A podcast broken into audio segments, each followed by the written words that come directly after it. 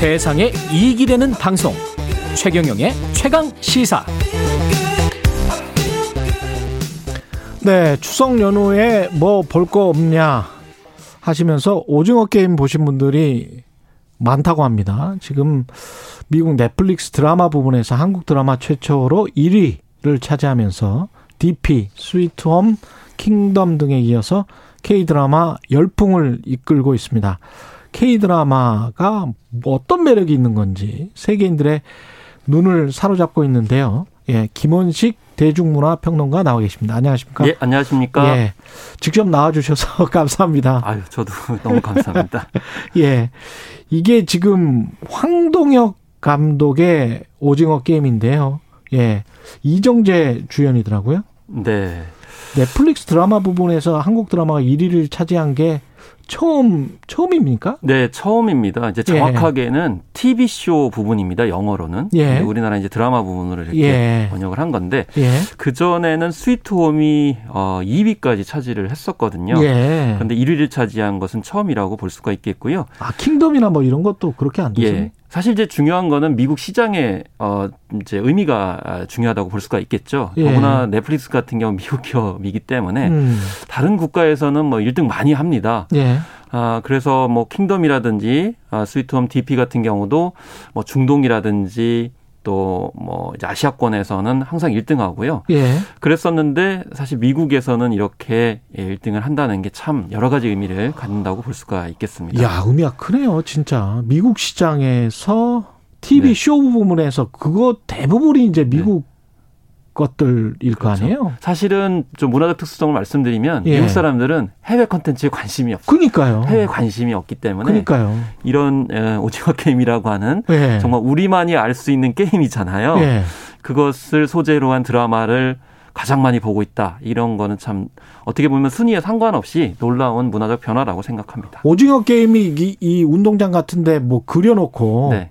우리가 어렸을 때 했던 그 게임인 거죠? 맞습니다. 그래서 예. 처음에는 이제 가위바위보를 해가지고 예. 이긴 사람과 진 사람 한 다음에 오징어 머리에 이제 먼저 이긴 사람이 있게 되고 예. 그 사람이 공격자가 됩니다. 예. 그리고 가위바위보 진 사람들이 오징어 몸통에 해당된 부분에 있으면서 승자가 들어오지 못하도록 방어를 하는 막 밀치고 예, 밀치고 예. 그렇지만은 이 어, 공격하는 사람들은 핸디캡이 있죠. 뭐냐면 그, 예. 맨 처음에 이제 한 발로 맞아요, 맞아요. 예, 허리 부분을 이제 한 번 건너면 이제 설 수 있고 예. 그다음에 또 한 번 건너면 되면 밑에 부분만 들어갈 수 있고 세 번 건너면 안에까지 들어가서 세모에 해당되는 그 머리 부분까지 이게 이 찍을 수 있는 그런 권한이 주어지는데 이 막는 사람들은 계속 막아야 되는 그런 예. 상황인데 이 드라마에서는 오징어 게임이 전부 나오는 건 아니고요. 예. 마지막 final 마지막 게임이 오징어 게임이고 그 전에 다섯 가지 게임이 나옵니다. 예를 들면 무궁화 꽃이 피었습니다. 도 있고 오. 어. 달고나 설탕을 이렇게 무늬를 찍어 가지고 그걸 이제 만들어내는 장면도 있고 줄다리기라든지 구슬치기와 같은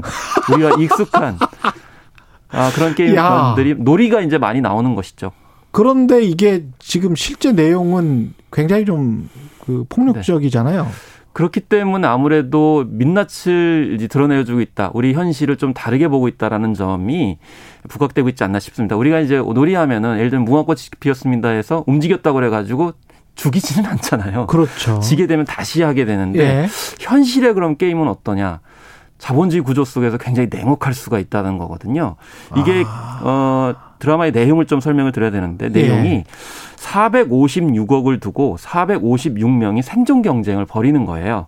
근데 한 사람이 탈락한다는 게 그냥 지는 게 아니고 총으로 사살을 하거든요. 예. 게임에 치면. 예. 그러면 한 명당 1억씩 올라가요. 그래서 최종적으로 한 명이 456억의 돈을 갖게 되는 생존 게임을 표방하고 있는 드라마 형식이에요. 그러니까 놀이는 굉장히 재미있는데 놀이의 그 결과는 굉장히 참혹하기 때문에 이 어떤 어 자본주의 어떤 세상 구조를 비유한 거 아닌가 이런 이제 이야기들이 나오고 있는 거죠.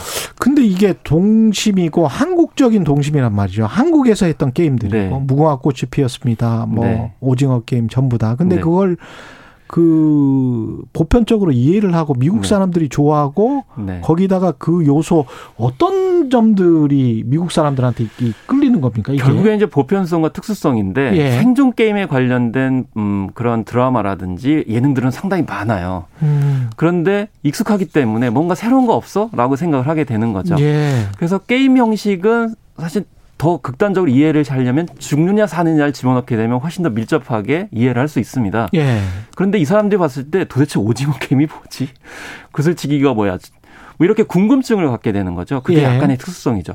그래서 기존에 우리 킹덤이라든지 스위트홈 같은 경우는 마찬가지인데 스위트홈은 creature물이죠. 이거 괴수가 등장을 합니다. 그렇죠. 그거는 전 세계적으로 다 관심이 있죠. 음. 그런데 여러 가지 연근 괴물과 어, 이제 이런 비슷한 우리만의 캐릭터가 등장을 하기 때문에 열광을 하는 것이고 음. 또 한편으로 킹덤 같은 경우도 좀비물이거든요. 예. 근데 조선 시대를 배경으로 해 가지고 좀비가 특이하게 탄생을 하거든요. 예. 이런 점들이 보편적인 점과 특수성이 같이 결합하게 되면 서 음. 예, 세계적으로 주목을 받고 있다 이렇게 요약할 수가 있겠습니다. 이게 근데 이제 표절이 아니냐 이런 언급을 하시는 분들도 있더라고요. 도박 묵시록 카이지? 네. 이게 이 어떤 구체적인 작품 네. 이름까지 나왔는데 예. 이게 1990년대에 이제 나왔던 아 그런 작품인데요. 음. 그래서 뭐 형식은 비슷할 수가 있어요. 근데 우리가 따져 따져봐야 될 게 뭐냐면은 포맷이라는 것과 아이디어를 구분을 좀 해주자라는 것입니다. 예. 사실 도박묵시록 카이지 같은 경우는 비슷한 면이 있어요. 음. 아마 그 대본을 쓰는 과정에 영향을 받았을 거라고 저는 생각을 해요. 근데 이게 네. 표절이냐라는 건 좀 다를 수가 있는 거거든요. 왜냐하면 네. 이 빛에 몰린 주인공이 어떤 도박을 통해 가지고 어 상금을 받아서 위기를 탈출한다. 이건 어떻게 보면 아이디어거든요. 그런데 그렇죠. 구체적으로 어떤 게임을 하고 어떤 방식으로 탈출하는지에 대해서는 음. 폼에서 해당되기 때문에 그렇죠. 이걸 표절할 수 있느냐라는 건데 다만 우리가 이제 도의적인 음. 그런 어, 출처에 대해서는 영향을 받았음을 밝혀주는 게 필요한데 예를 들면 박찬욱 감독이나 봉준호 감독은 자신이 영화를 만들 때 영향을 받았음을 밝혀요. 아. 그러니까 완전히 똑같게 이제 표절한 건 아니지만 영향을 예. 받았기 때문에 예. 그걸 이제 전문적으로 오마주라고 얘기하거든요. 오마주. 예. 그래서 우리가 오마주 문화가 사실 없는 것은 굉장히 좀 안타까운 점이 있어요. 그래서 영향을 받았으면은 뭐이 작품에서 영향을 받았다라고 음. 하는 것이 일종의 그 창조자, 그러니까 창작자로서의 기본적인 도의 아닌가. 예. 저작권법에 상관없이 그런 문화들을 만들어낸 것이 좀 필요하다고 봅니다. 근데 그 뭐 빚에 몰린 사람이 아니면 생존 게임에 어떤 그 불가피하게 들어가서 무슨 게임 같은 것을 통해서 그게 죽 자 사자의 게임 네. 뭐 끝판왕이었던가 이정재 네. 나왔던 그 영화도 그렇죠. 사실은 비슷한 플랫인데. 예, 그렇죠. 그런 예. 형식들은 상당히 많이 있습니다. 예. 근데 구체적인 디테일에 관련돼 가지고 고민해야 되고요. 아까 예. 말씀하신 도박묵시록 작품 같은 경우는 그럼 다른 작품을 참조 안 했겠냐는 그렇죠, 그렇죠. 그래서 문화라는 것이 굉장히 비슷할 수 있지만은 예. 굉장히 세세한 부분에서 어떻게 차별성을 보이느냐 음. 이걸 가지고 판단을 해야 되고요. 어떤 음. 공헌과 기여를 했느냐를 중점적으로 보는 것이 저는 앞으로의 미래를 위해서도 바람직하다고 생각이 듭니다. 우리가 그리고 이제 영화 이 창작물을 볼 때 그 어떤 윤리적 시선으로 또 보는 게 네, 있지 않습니까? 그렇죠. 그래서 이 영화 같은 경우도 뭐 노동자, 노인, 여성에 대한 차별적 시선이 담겨 있다. 네.